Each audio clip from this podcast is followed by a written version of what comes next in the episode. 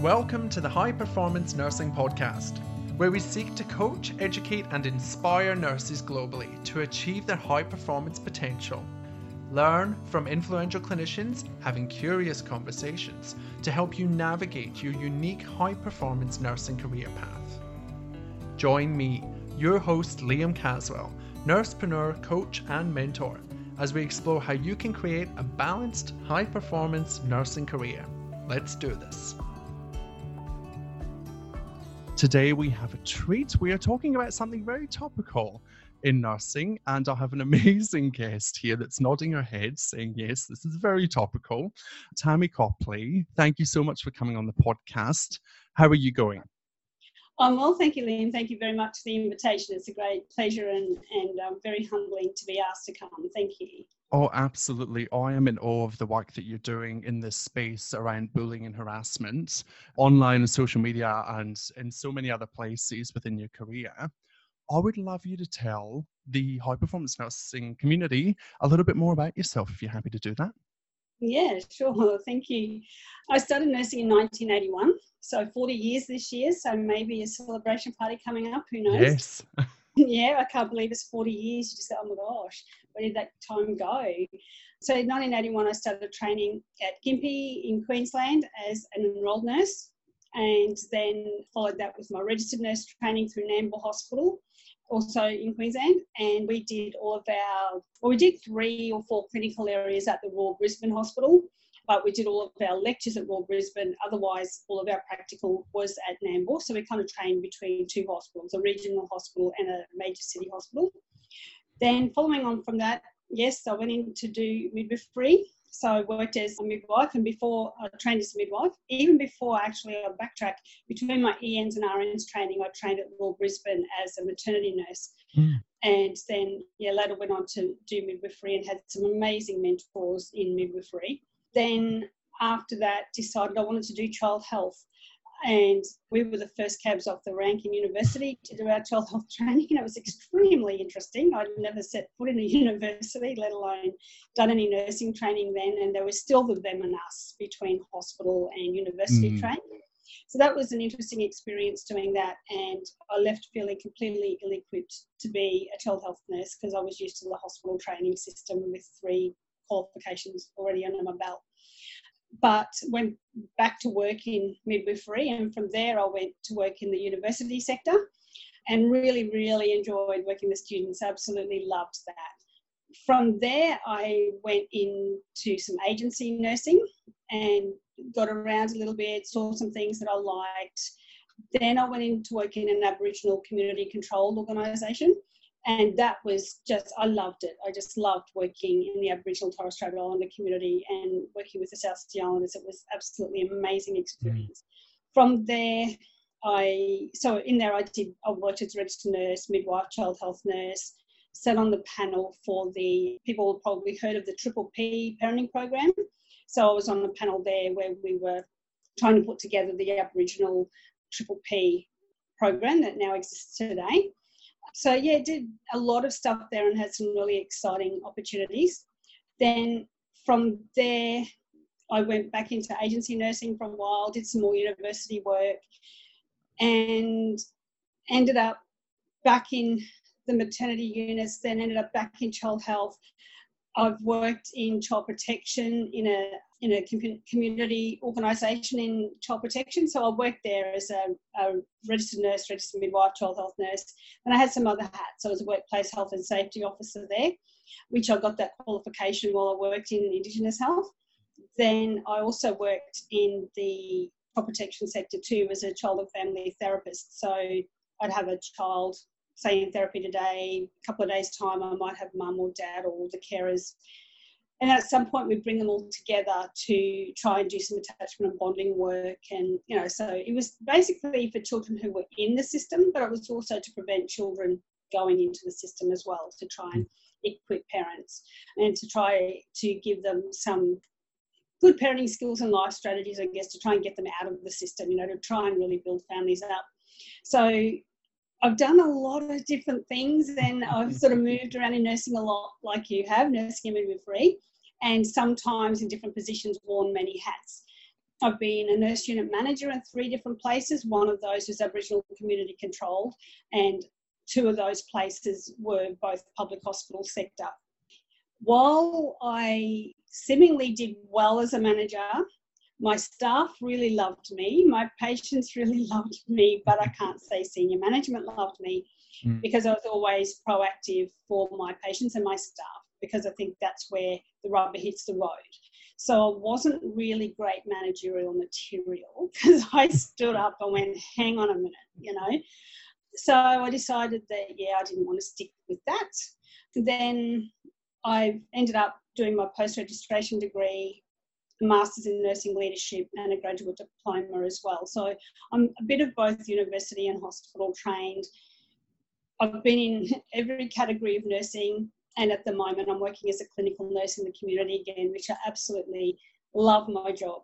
But I so miss being at the bedside. So I think that's me in a nutshell as far as my nursing and midwifery career and child health career is concerned. Yeah, thank you so much for sharing. That is amazing. I love everybody that listens to this podcast, including you, Tammy. You mentioned it earlier. I love the the variation and the change and the constant progression and challenge within your own career over nearly 40 years. It's amazing. It's sensational to have achieved all of that throughout your career.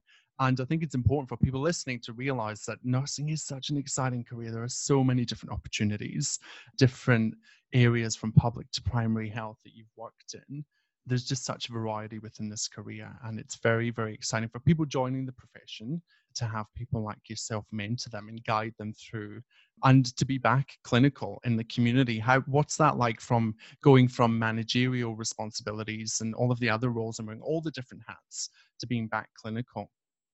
What's that like? Well i just thrive clinically. I think that's just my area because I just love to love people. It doesn't matter whether it's my colleagues or whether it's my patients. Whereas in management, for me, I guess over the years, a lot of people said to me, You are a natural leader. And I couldn't see that. It like people said that to me for a couple of decades, and I'm like, but I don't see that. I don't get that. And I kept saying to them, I'm just me. And I still say that today, I'm just me, you know. but I guess it was when I had that management experience that I went, now I get it. Mm-hmm. Now I get it because then I left management, went back into the clinical arena. And I think it was back in the clinical arena that I went, aha, got it. I'm mm-hmm. a leader. So mm-hmm. people in my personal life, people in my professional life kept saying you're a leader. When I did my master's in nursing leadership, we looked at the difference between nurses that are leaders and nurses that are managers.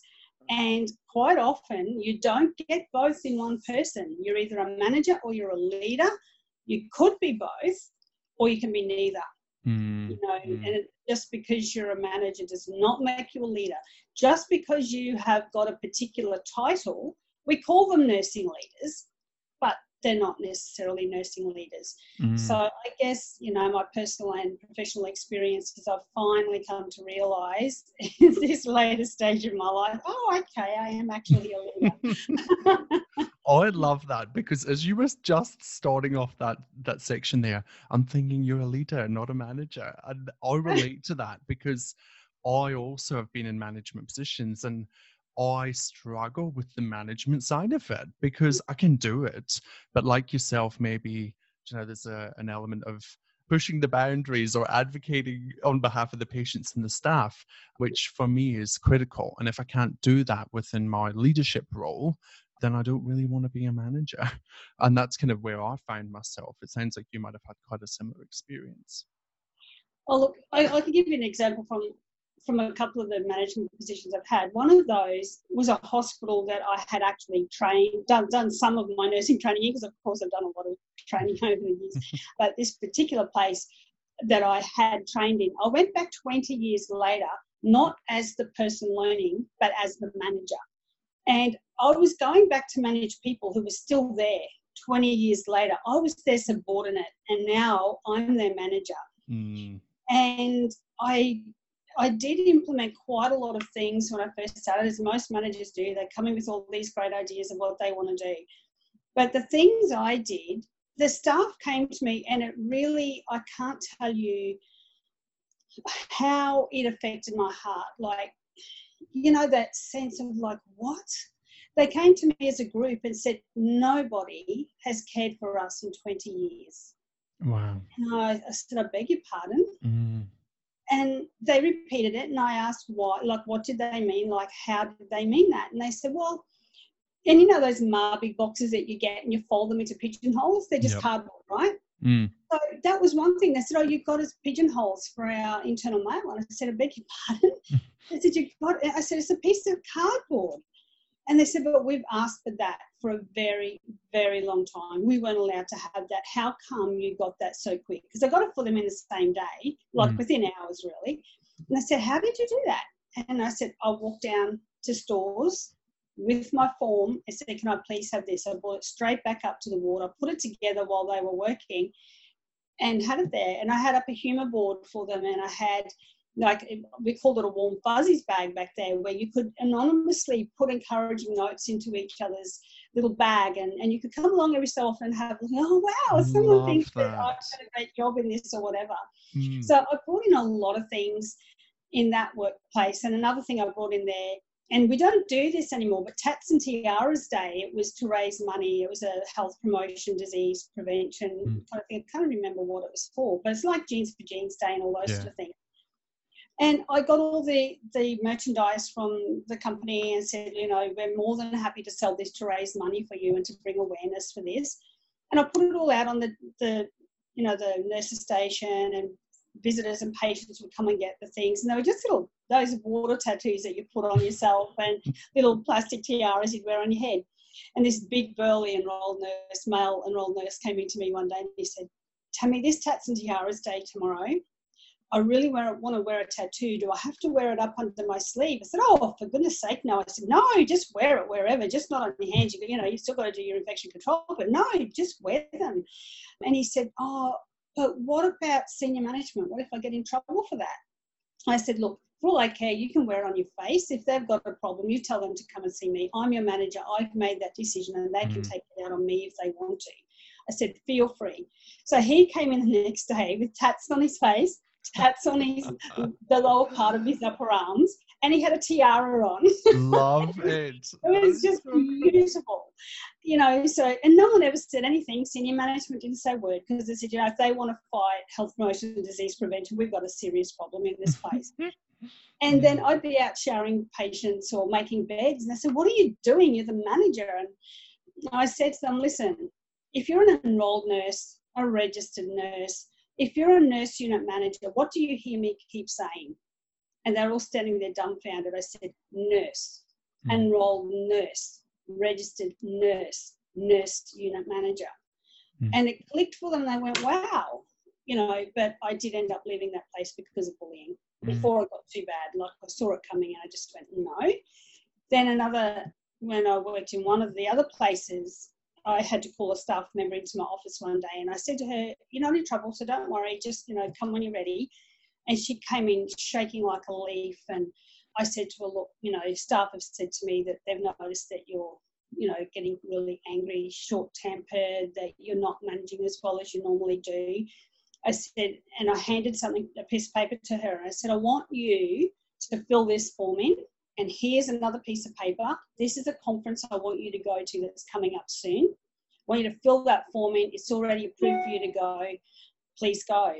And they don't have this thing anymore, but it's called the Stress, Health and Humour group. And it was a doctor and a nurse who got together and decided we need humour they did videos and books and stuff. Laughter is the best medicine. Mm-hmm. It was absolutely an amazing conference. I said, You are going to laugh for eight hours, said, or six hours, whatever a conference is. But I said, You're going to laugh all the time. She looked at me and she went, Are you serious? I said, Yeah. She said, You're sending me to a conference? Yes. She said, I thought I was in major trouble. I said, no, I told you you weren't in any trouble. I don't, mm. I don't approach staff that way. You know, I said, if there's a problem, I'm happy to help you work through that problem. It's not about disciplining you, it's not about anything like that. It's about nurturing you, and I want you to go to this conference. She went to the conference, she came back and she said, Oh, thank you so much. That was just so funny. That was so great. Mm. And she had a completely different attitude. We don't get that these mm days. Mm You know, so yeah, there's all these wonderful stories that I can tell you from my nursing management roles, um, and also some bad stories like I'm not good with budgets and and that. But Oh in one of the places, I put the budget up, and the staff said, We've never ever seen a budget. So I used to put the budget up for them to see, and I used to show them the graph of sick leave and annual leave and, and everything that was around it. And they went, Oh, wow, now we get this. As nurses, we don't see this.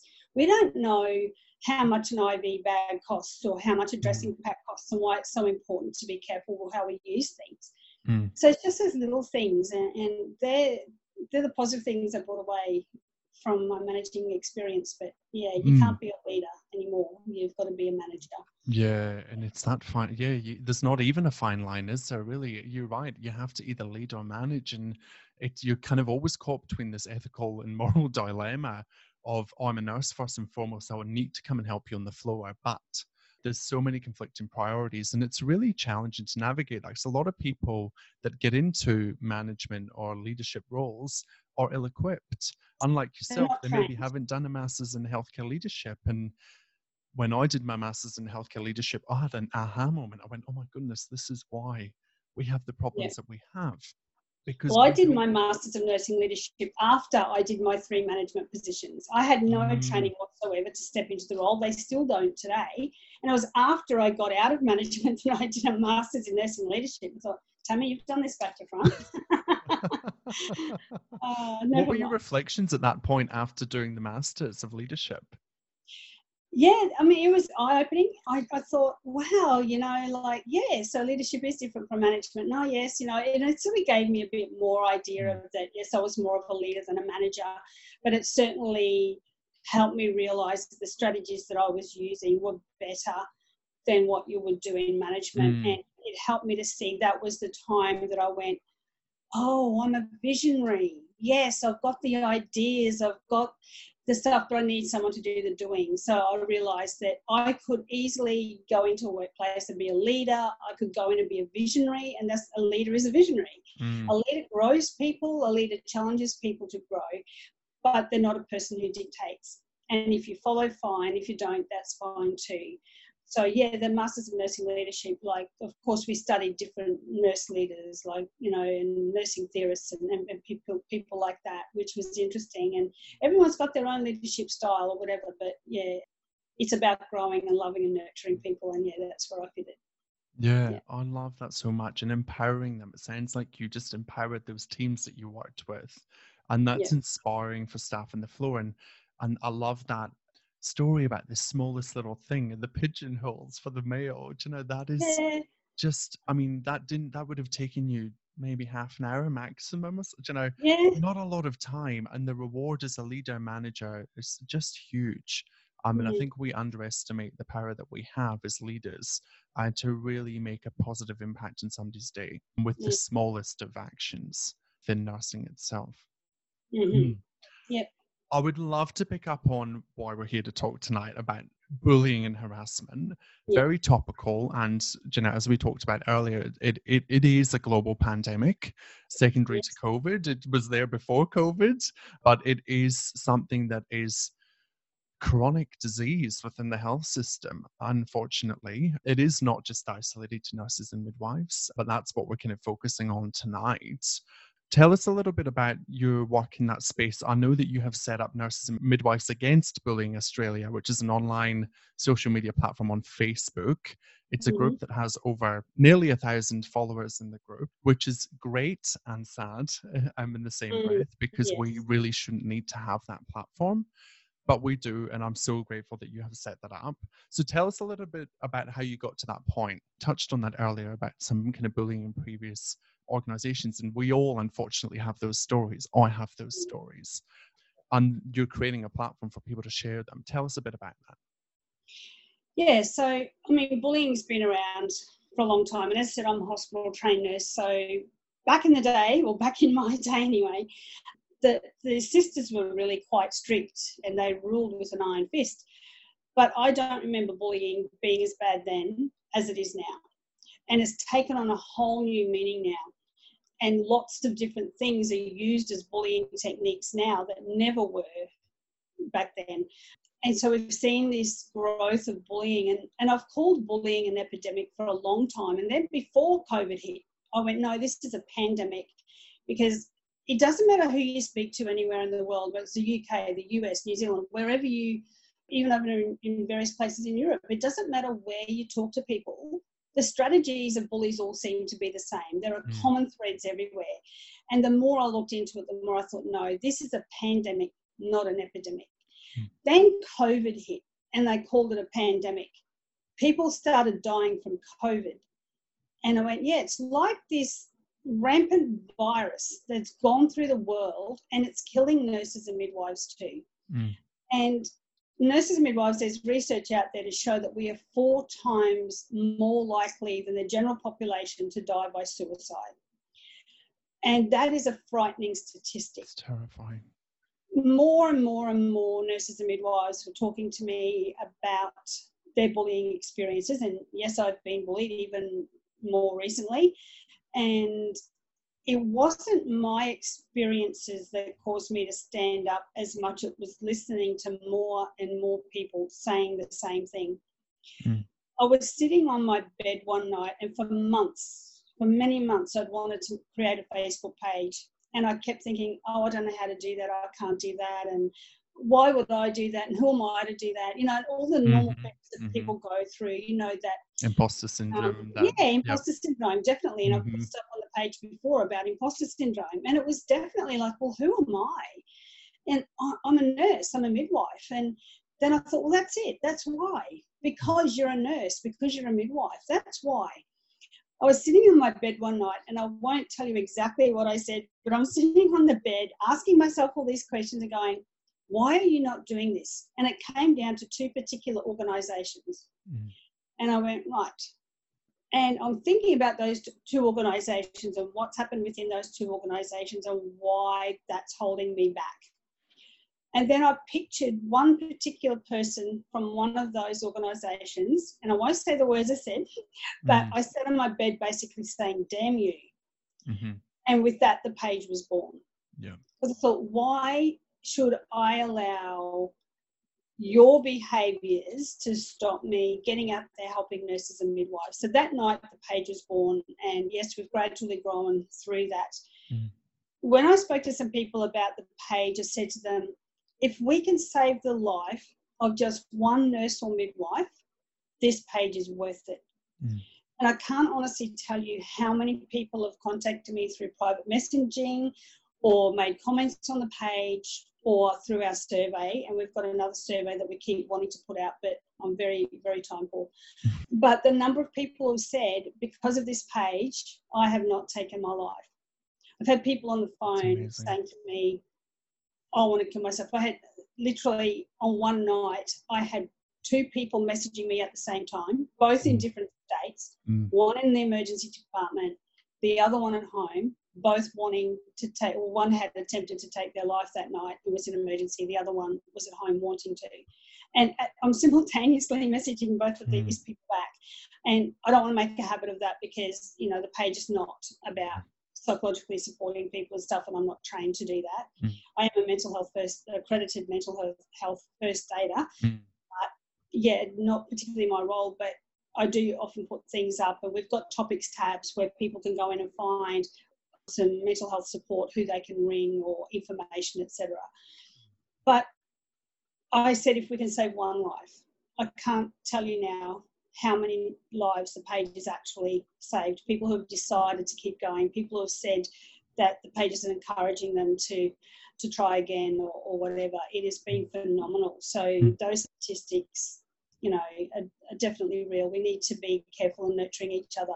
So I guess that's a, a short version of why has the page come about? I mean, you know, just listening to that is heartbreaking that there are mm. our peers, our colleagues, the people that we go to work with every day that put on a face because we all do, we all pull on that happy face because we're there first and foremost for the patients and and then second always ourselves as nurses. And you know, we've got people that are around us that are feeling like that and they're not feeling safe to speak up and uh, getting to that point it is just so i just can't even explain that really affects me because i just feel like we we this this is such a real problem uh, such an unspoken problem day to day that's not really addressed within the workplace or it's brushed very quickly under the carpet. Um, and people are suffering. And uh, like, thank you so much. Thank you, Tammy, for for creating this platform for people because it's obviously so valuable. And we know, like, we have what over half a million nurses in Australia mm. working in the health system, uh, public and private. It would be quite telling to see how many people within that uh, number, that figure, have experienced bullying harassment. Yeah. Oh, the numbers would be massive. And we have called for research, but that's been denied. I think what you just said something really important. You said about patients. And I mm. think we need to keep in mind that even though we put our patients first, our patients suffer when we suffer. Yes. Yeah. And some of the tactics of bullying are things like workloads, things like ratios. Mm. You know, it, it can be things like people are using things such as performance plans, they're, they're using learning contracts, they're using code of conduct and, and things like that to discipline nurses. And a lot of them, a lot of stories I'm hearing, that the stories are absolutely wrong, that things have been made up against these nurses and midwives. So there might be just the tiniest grain of truth in it, and then mm. it's exaggerated to the to a huge extent. I can tell you that my most recent bullying experience was absolutely phenomenally made up. And it was disgusting. The things that were said to me about me were disgusting. So I know what nurses and midwives are going through. Mm. It's not just that I've decided, well, you know, I'm going to go big note myself. No, it's because too many nurses and midwives have been diagnosed with PTSD, or some that I believe are inappropriately diagnosed with adjustment disorder every time a nurse says, oh, I've been diagnosed with adjustment disorder, I go, you know, because why should you adjust to bullying? You know, it's not adjustment disorder. There's, I, I, believe that these people probably do have PTSD, and I can't say that because I don't know their entire story. I'm not a diagnostician. Yeah. But why are we stopping short of saying PTSD? Mm. And a lot of these nurses and midwives say, well, the doctor said there wasn't quite enough, or wasn't there really, you know, to, to diagnose the PTSD. Uh, we know from the research, we know from patient experience research, we know from the minute that someone experiences a negative comment, experienced, you know, bullying, harassment, that that that is detrimental to the psyche. You know, we we have that immediate fight or flight, and yeah. that in itself, on one isolated occasion, is enough to put someone into a spiral, into yes. a spiral of mental health and and you know, you know, low self worth, making errors at work impacting yes. the patient experience, impacting the team's culture, just because mm-hmm. of one off the cuff comment that somebody might have said that was completely inappropriate and not um, true. It's yes. it's just terrifying that this happens. And I, I kind of wanted to touch on the fact that you talked about you know these uh, these nurses and midwives that are going through this and what what do you think is driving it like what what's your observation why do you think we've got to this point where bullying is such a problem Oh, look, I think there's a lot of factors. I think the society itself has changed, and I think you know there's been a societal shift that we don't have the same respect and regard for people that we used to have. And I don't just mean as nurses and midwives, but that is true as well. But it's a societal shift that, that we've seen. We're seeing less relationships and we're seeing more like KPIs. I think we need to get rid of KPIs. Since KPIs came in patient care has deteriorated, you know, because it's all about the mighty dollar. We don't have a healthcare system driven by healthcare. We have a healthcare system driven by the dollar. And I get that. Like, I get that mm. healthcare is very expensive. But it's like child health nurses. They're trying to get rid of child health nurses. You know, there's a big push around the country to get rid of them. Well, why would you do that when from antenatal care basically right through, we're doing health promotion, disease prevention at that young age, we're less likely to have a health burden in the future and have mm. all these people in cardiac wards and, and so on and so forth. But instead we're spending money on tertiary instead of on prevention. So we've got our health system back to front. Mm-hmm. We've also, we have a worldwide shortage of nurses and midwives but yet nurses and midwives can't get jobs. What is that about?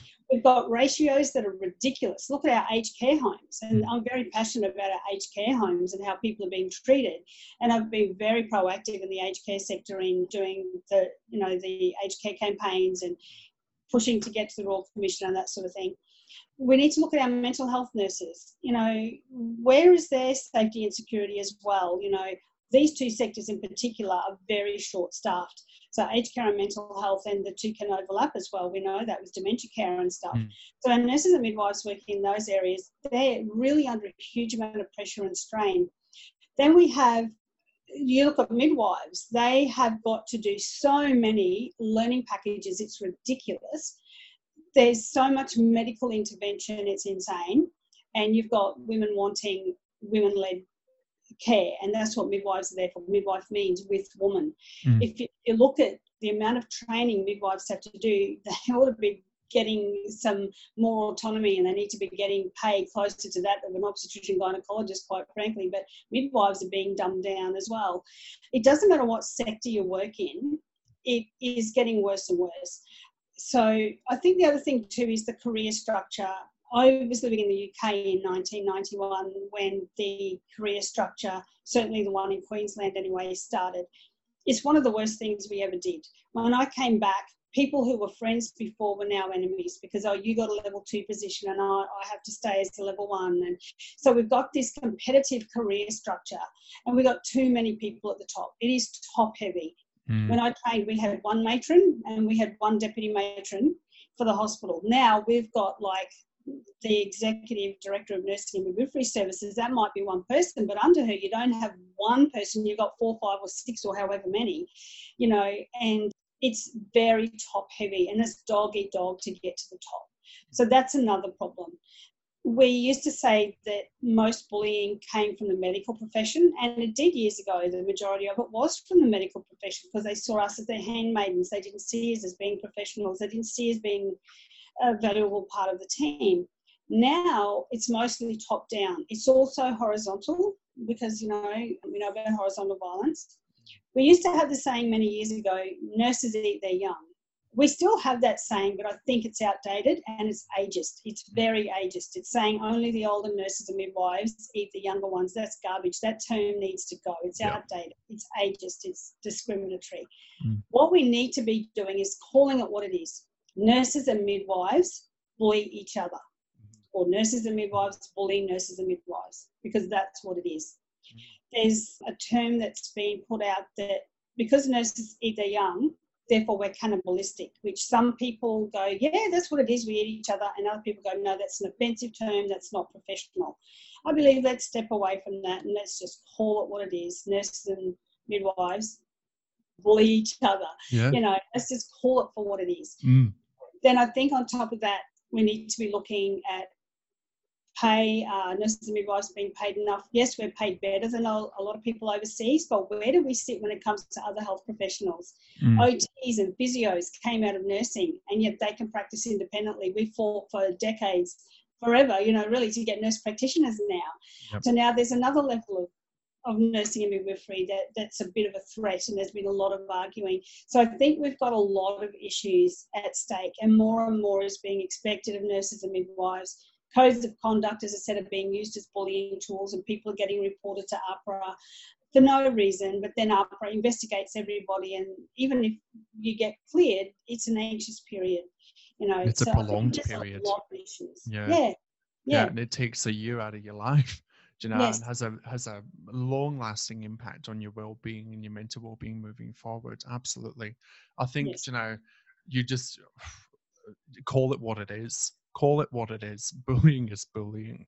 Harassment yeah. is harassment in the workplace, and there is no space for it. There is no space. There's no need for it in healthcare. But when you look at all of the factors that come into it that you've just discussed and more, uh, unfortunately, it's something that we face. But in talking about that, if if someone's listening tonight or today and they're listening and they're thinking about potentially feeling like they're being bullied, what does that look like for someone? Because bullying is one of those things that people can be very quick to jump to and can say, "Oh my god, I'm being bullied," mm-hmm. and it might not necessarily be bullying, or it might be harassment, or it might just be an off-the-cuff comment, or it might just be inappropriate, and somebody said that who knows what it is how, how does someone identify that they're being bullied Okay, so yeah, you're right. Some people claim that something's bullying and it's not, and it has to meet the legal definition. Mm. So essentially, just putting it into one very small sentence bullying is sustained, repeated, unwanted behavior from another individual that undermines you. And I think what we don't recognize in bullying is what we call flying monkeys and mobbing. And I ask a lot of people, do you know what that means? And I've a lot never of people heard that. No. no, no, most people haven't. Mm. Um, flying monkeys is taken from the Wizard of Oz. And I've never, believe it or not, at my age, never seen or heard the Wizard of Oz. So oh I only know a little bit. But there's a, a witch or a queen or a somebody in yep. the Wizard of Oz, and she used the flying monkeys to go and do her dirty work. Mm. So that's what bullies do. They use these flying monkeys. So it might be that I'm the manager and I say, "Oh, Liam, I'm really worried about Sue. I'm, I'm, you know, she just doesn't seem herself lately, and just let me know how she's going, and if you think there's anything I can do to help." And you're going, "Oh, well, that's nice. Tammy's caring about Sue, and you care about Sue too. You know, you get on well together, blah blah." So you take a little more notice of Sue now that you're aware of this, and then you trot back to me a week later and go, "Yeah, I'm a bit concerned about Sue as well. I heard her arguing on the phone with someone in the corridor the other day. Then, you know, a couple of days later, I saw her in the tea room taking a tablet. I couldn't see what it was, but she was taking a tablet, and I saw her in the toilet crying one day. So you come back and tell me all that, and I'm going, hmm, thank you very much. And I race back to my office and I do a file note. So that's adding to my bullying of Sue, but you don't know that. Mm-hmm. Mm. I'm doing the same with other nurses or midwives who don't know what I'm up to either. But then I might have a different crew over to the side that they do know, and they're you know they're nasty little bullies just like me, and we are gossiping, we are making her life difficult for her, we're ostracizing her from the group, we're not letting her progress, we're not giving her opportunities. It, it can look like a lot of different mm. things. So then that mob come together and we all start mobbing her. And then I'm getting all this information on the side. Now, some flying monkeys, they do know, but a lot of flying monkeys don't know. And a classic example I use is a hospital that I used to work at. The team leader came to me and said, I want you to come to me and tell me if there's anything that Liam has not finished on his shift. I want to know about it. And I thought, no, I'm not going to do that because I'm not participating in pulling another colleague down. And then I kept hearing back from all these other midwives working with me that that team leader was doing exactly that with them too, that she wanted to know the dirt on all these other people. So it can be such a thing that a whole team is brought in to bully one person. Mm. And then by the time the unwitting flying monkeys realize that it's too late because they've been part of that bullying process.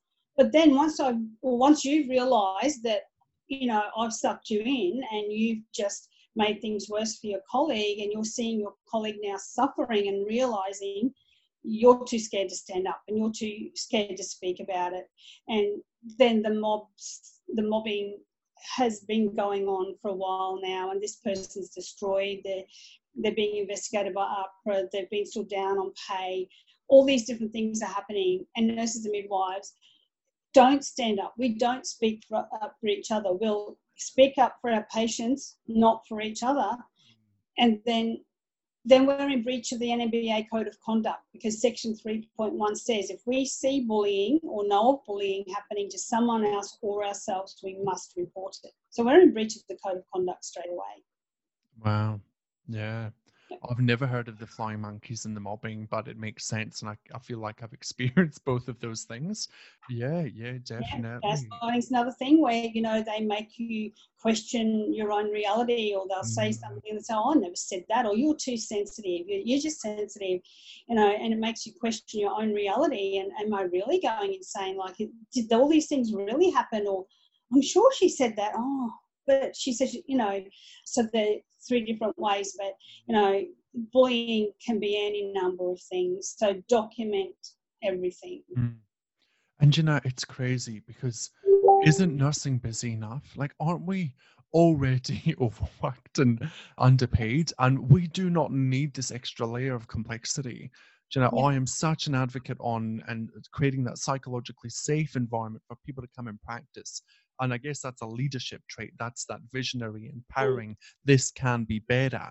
And we can all contribute to that in a positive way. We do not need to deal with this stuff at work. We all have enough going on in our own lives. Never mind when we come to the, the place that's supposed to be safe for us professionally.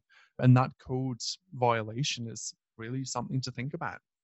I often liken, like if you think of it, we always we say about our nursing family. You know, we go to work and that's our nursing family. We come from our own family, we go to our work family. We should not leave either of those places destroyed. And I often liken bullying to domestic violence because domestic violence happens in your home family and bullying, of course, happens in your work family. We're trying to criminalize domestic violence. We need to be criminalizing bullying mm. because a lot of people too who are bullied have been through child sexual abuse or they've been through domestic violence or they might have been through both. And it's not fair because people who are bullied are usually quite strong people whether or not they've been through anything previously. But if you're re-traumatizing someone who's previously been traumatized how fair is that? And it shouldn't matter whether someone's been traumatized before or not. You simply just don't bully someone.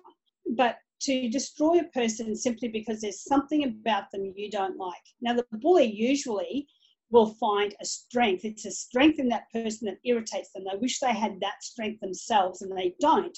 So then to get at that strength, they try to find what they perceive as weaknesses in that person, which are still strengths. Things mm. like you know, oh, they're very compassionate or they stand up and speak for what's right or, mm. you know, they're a quiet person or they're a people pleaser or, or, you know, things like that. They'll find some perceived weakness to attack that strength. So if you've been bullied, there's a strength in you. So they don't go for completely weak people or what they perceive as completely weak people. Mm. They go for people that they see as has a strength. So the only positive that comes out of this is they picked on you because you were strong in something. Mm, that's so interesting. And you know, when I think about my, without sharing too much, but when I think about my own experiences, I think sometimes I come back to this idea that I have. I think, oh my God, what's like, what's wrong with me type thing? Like, I'm mm. pushing the boundaries too much. Or, you know, I think we've all had this feeling where we go, oh like why me like i'm giving 110% and and i'm advocating and i'm trying to push positive change and i'm really trying to lift up the profession but it just grits on some people and yeah. they just jump on it and it's really an mm-hmm. interesting way to think about it the way you just discussed yeah mm. yeah and often it's not okay no it's not okay it's, never okay. okay and I made a comment on our page today. Someone made a comment, I can't remember what they said, but I said, it is not okay. It is never okay. No, no, it's not okay. What would be your kind of top top tips for someone that is being bullied in the workplace? What should they be doing? Okay, so document every shift. Reflection is really important. When I first started nursing, we weren't taught about reflection, but we seem to somehow naturally do it. Whereas reflection is being taught in universities these days, and I think that's good because some people don't naturally reflect. But I think the majority of us do because we take it home. We, we try not to, but we'll be driving home going, oh my gosh, I forgot such and such. Or mm. I know I rang work at 2 a.m. one morning and said, oh my gosh, I forgot to put a cup of water on so and so's fluid chart. Would you please do that? And she laughed and she said, can you just go to sleep? It's fine. I know, you know. So we, we're all guilty of that. You know, we're driving home or we're in bed or we're in the shower and go, oh my gosh. Or you're just thinking about a patient, you know, because you wonder how they're going or, you know, whatever it is, we, we take it home with us. So nurses are bad at leaving work at work. And we do have 24 hour continuum for, for most places we work. I mean, in my current job, I'm a case manager, so I don't have anyone to take over if I don't do it. But the majority of nurses and midwives, we do. And, and mm. you know, I've been in that situation for a lot of my career where you do have someone else to take over. So if we can somehow try to leave that stuff at the door so that we're not taking it with us. But having said that, if you feel that you've been treated unfairly or you're sensing that something's not right, you need to document every single thing in that shift that you can possibly remember and I tell people to have more than one copy because if your computer crashes, you want to have it on your USB or, or a separate hard drive. If you do have a written copy, great. Keep even the notes. Take a notepad in your in your pocket at work. start jotting it down mm. so that you don't forget it. You know, and, and if there's a, a witness there, write down Liam Caswell was there, it was this time, this date, it was near the lift. There's a nurse that I'm supporting at the moment that has been through, well, now 12 years of consistent bullying. It's just terrible mm. what's happened to her. And she's had a couple of wins in the Industrial Relations Commission, but still, you know, it is continuing. And they are going to chase her to the bit there was one situation that she was in, and I won't go into mm-hmm. it, but we spoke on the phone one night and I said, What about CCTV footage? And so CCTV was pulled and she was found to be innocent. But this was a potentially extremely damaging thing to her career. Mm. You know, so notice is there a CCTV camera around? Are you being called into your manager's office without warning? Ask the manager, what do you need to speak about? And if they tell you it's about something that you did wrong, or even if they say, oh, look, don't worry, it's nothing important, say, it must be important if you want me. Mm. Can you please tell me what it is? And mm. say it in a polite way. And they might just say, oh, look, it's just simply to see if you can do a roster change, that's all. And if that's all it is, that's fine. And if that is all that happens in that room, that's fine. But if that roster change becomes, oh, but there's also this situation with Mr. Smith in room 13, mm. then say, okay, please tell me the details of it. And then say to her, I'm really happy to talk to you about that, but not right now. Would you please tell me, is this a formal discussion or an informal discussion? Mm-hmm. If they say it's formal, ask for an email and ask for a, a very detailed agenda. And then when you get that email, you then contact your union or association and say, I need representation. You contact them immediately. You do not speak to your manager, you do not speak to anybody. Mm. And you keep all those diary notes that you've got. And as soon as you get that, you start making notes to each question because the union or the association that you're in are going to ask you to address all of those things. You can then, once you've heard back from the union, you can say, you respond to that email saying, Thank you for this detailed agenda. I'm unable to meet at this date and time. However, um, I'm able to meet with you at an agreed time with a representative. So you don't say a support person, you say representative. The reason you do that is because the support person cannot speak. They can just sit there and support you. Mm-hmm. A representative can actually speak on your behalf. They can halt the meeting. They can calm you down and say, now hang on, Liam, just take a breather, and then they can speak for you they can represent you legally. It could be a solicitor, it could be an organiser from your union or your association. And I say association because, for example, New South Wales Nurses and Midwifery Association, they're actually the union, the branch of the ANMF. And in Queensland, we've got the NPAQ, which is Nurses Professional Association of Queensland. Mm. So, you know, e- either one of those. And I'm not against anyone being in any union or association. The page is open to everybody and then follow what the union says and don't talk to anyone about it. Don't presume that your colleagues are your friends. Your colleagues are your colleagues at the end of the day. And I've seen colleagues who have been the best of friends, both at work and outside, whose relationships have been ruptured. So do not speak to anybody about it and you continue to make diary notes. So you keep it under your hat and follow closely what the unions say. If you don't think you're getting help from your union, and a lot of our members have felt very let down by their union, it doesn't matter what state they're in, then you push that union, you push them and push them and push them. Even do some research of your own. Follow a counsellor, like get a counsellor as soon as you can. I don't recommend the employee assistance support the reason I don't recommend that is it's actually in house. That you know your employer pays for that, and I've spoken to too many nurses and midwives where there's been a direct breach of confidentiality, yeah. but not that they can prove it. Mm. So I say leave that as your last resort, but it is a resort. It is someone that you can speak to. Some nurses and midwives don't like going to yeah, nursing yeah. midwifery support, something like that. Mm. Okay, I kept coming up with nurses and midwife support group, but that's not right. But yeah, it's it's an arm of the NMBA, so some nurses don't like going there, mm. but there are lots of places out there. So there's Beyond Blue, there's Lifeline.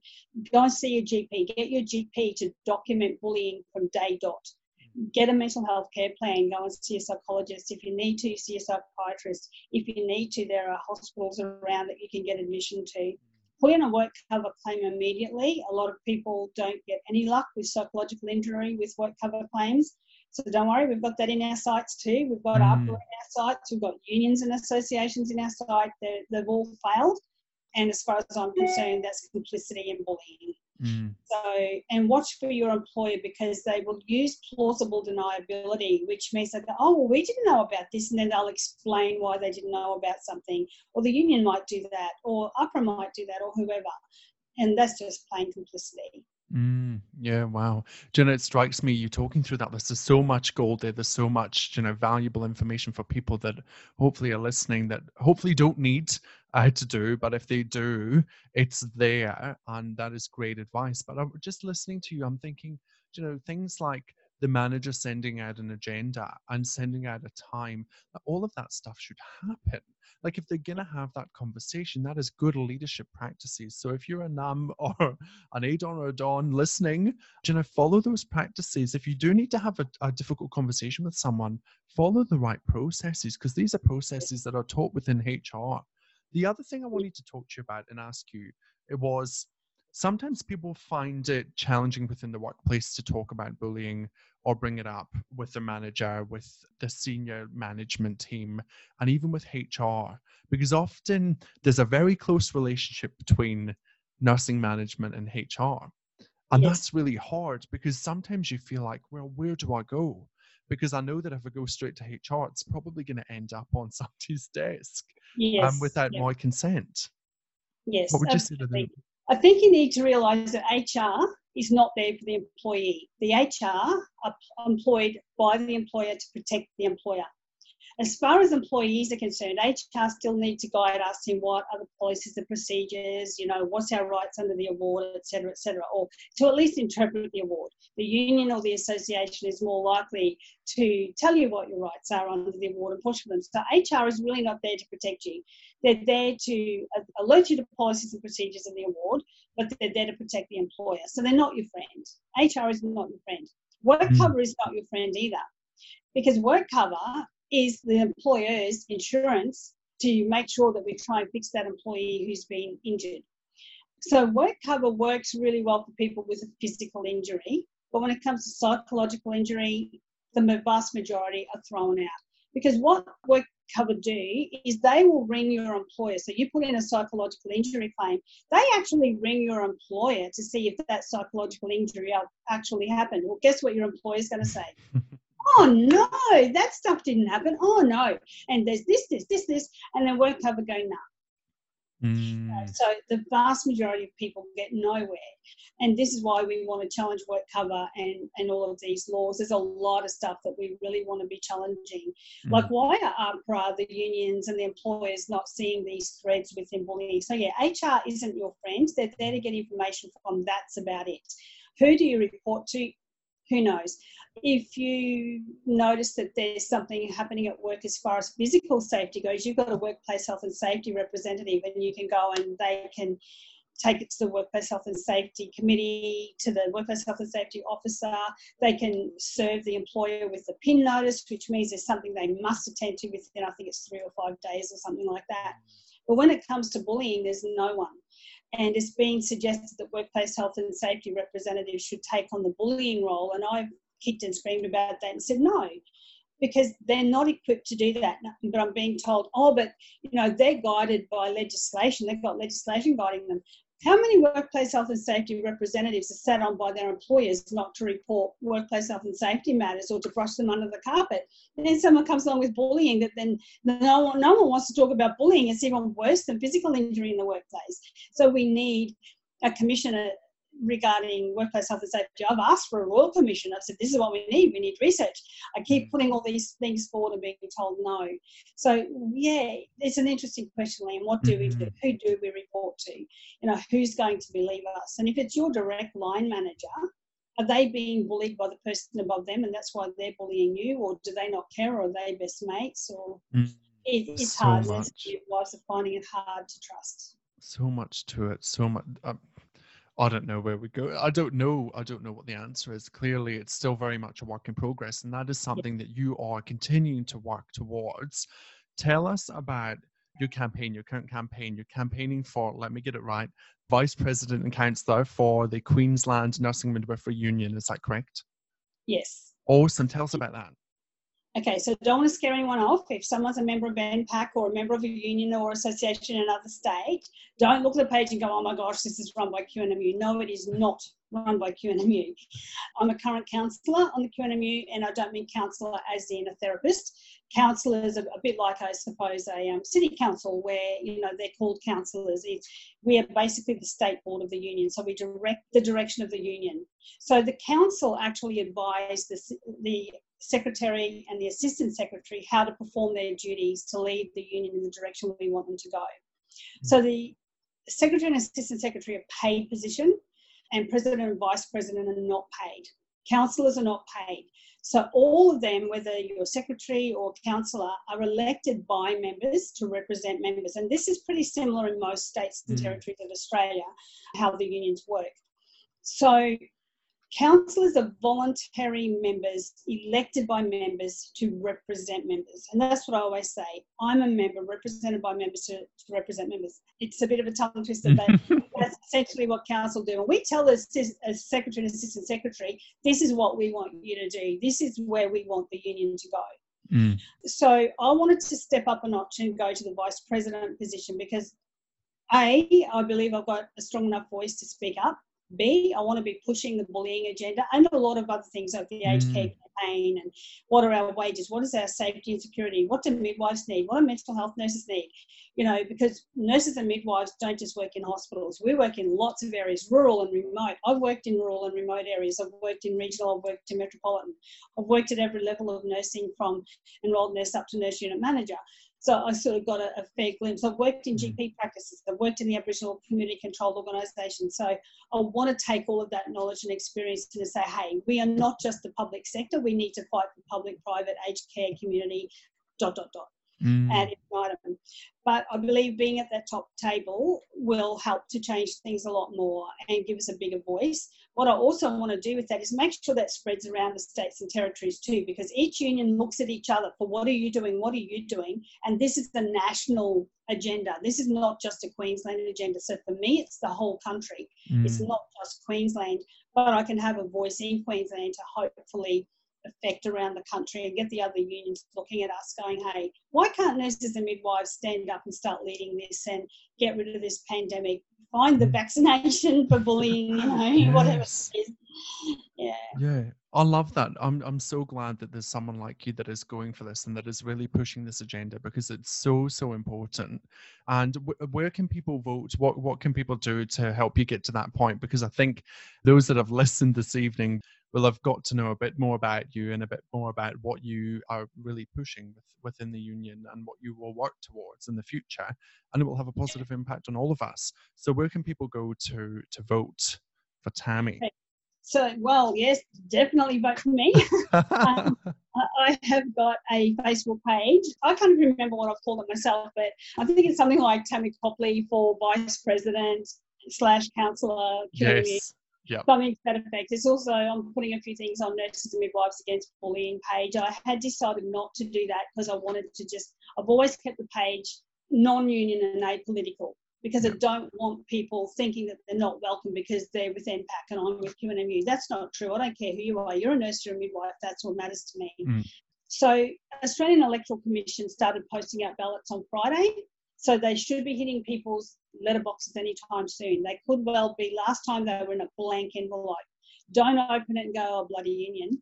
Open it and go, bloody union, I'm going to make some change here mm. because we need stronger voices and we need our union going in the right direction for nurses and midwives. So get it out. Have a look on my, either of the pages, Nurses and Midwives Against Bullying, or on my, my own page. Just look for me on Facebook, Tammy Copley for Vice President. And I've got recommendations of councillors and people for the top table who I recommend. I'm not saying that's who you've got to vote for, they're just who I recommend and you vote one in each category secretary, assistant secretary, president, vice president. You just vote one in each one of those. Mm. Um, and then under councillors, you can vote for up to 22. I've recommended 11 of those people, and there's about 37, I think, have nominated. I've recommended 11. You don't have to vote for all 22. You just simply put an X in the box As soon as you've done that, stick it in the envelope, post it straight back. We got a, a reasonable time to vote. It doesn't close till the 30th of April, but we've extended it this time because um, nurses and midwives in rural and regional Queensland, far north Queensland, had trouble the last time because the, of the mail process. And the mail process is even slower now getting to places and the electoral offices in Sydney. so, yeah, so I'm going to have a voice on the Queensland Nurses and Midwives Union for every state and territory because as far as I'm concerned, if something affects you in your state or territory, it is affecting someone in another state or territory. Thank you so much, Tammy. Take That's amazing.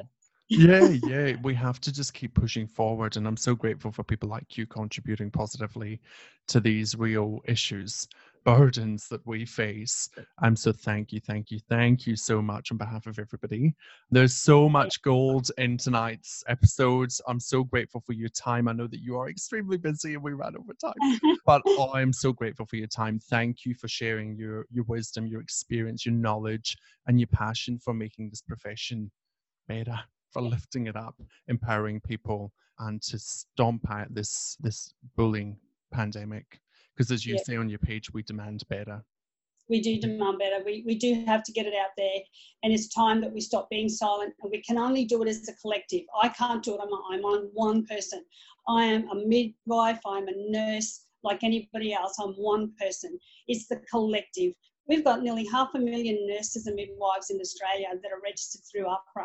Mm. That is a strong voice. And on the page, I've put before about how many in each state and territory. And I might do that again, put it back up to remind people that as a collective, we have a loud voice. The AMA, they will fight, even if doctors are wrong, they'll fight up, they'll fight for each other. They stand strong, and there's nowhere near as many doctors mm. as there are nurses and midwives. They have a strong voice, we don't we back down, we run away because we're scared, we're, we're fearful of our jobs and everything. And I get that I've been in that same position.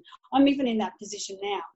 I'm worried too. How long can I keep this job for? Are they going to try and get rid of me because of my age or because of, you know, I had shoulder surgery? Um, you know, we're always worried about our job. The thing is, if we stand as a collective, they can't say no. If we stand as a collective, we've got a voice.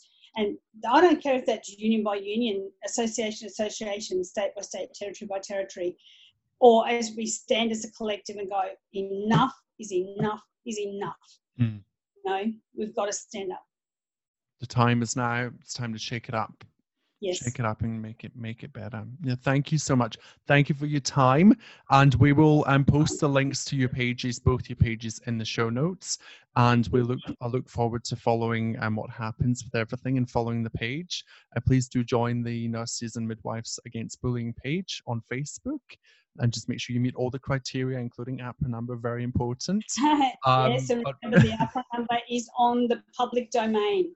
I yep. get a lot of people saying, oh, I don't want to give you my AHPRA number. Well, it's on the internet, anyone can find it. Anyone can find yep. it. But it's a great place to come and, and to share your story and mm, and start the healing process, I guess, because I yes. think it's important that you can you can share that story with people, like-minded people that have gone through something very similar i think that's yes, super important. Absolutely. Just de-identify your stories. Yes. Thank you, Tammy. Thank you so much for your time. It's been a pleasure. Until next time, thank you for listening to the High Performance Nursing Podcast. Thanks, guys. Bye. Thank you so much for listening to the High Performance Nursing Podcast. Please rate, review, and subscribe to this podcast wherever you listen. I would love you to join my online community of high performance nurses Join us on Facebook at Liam Caswell or check out my website at liamcaswell.com. Until next time, I have been your host, Liam Caswell, and I am truly grateful for the opportunity to help you build your high performance nursing career. Be kind to yourself and stay forever curious.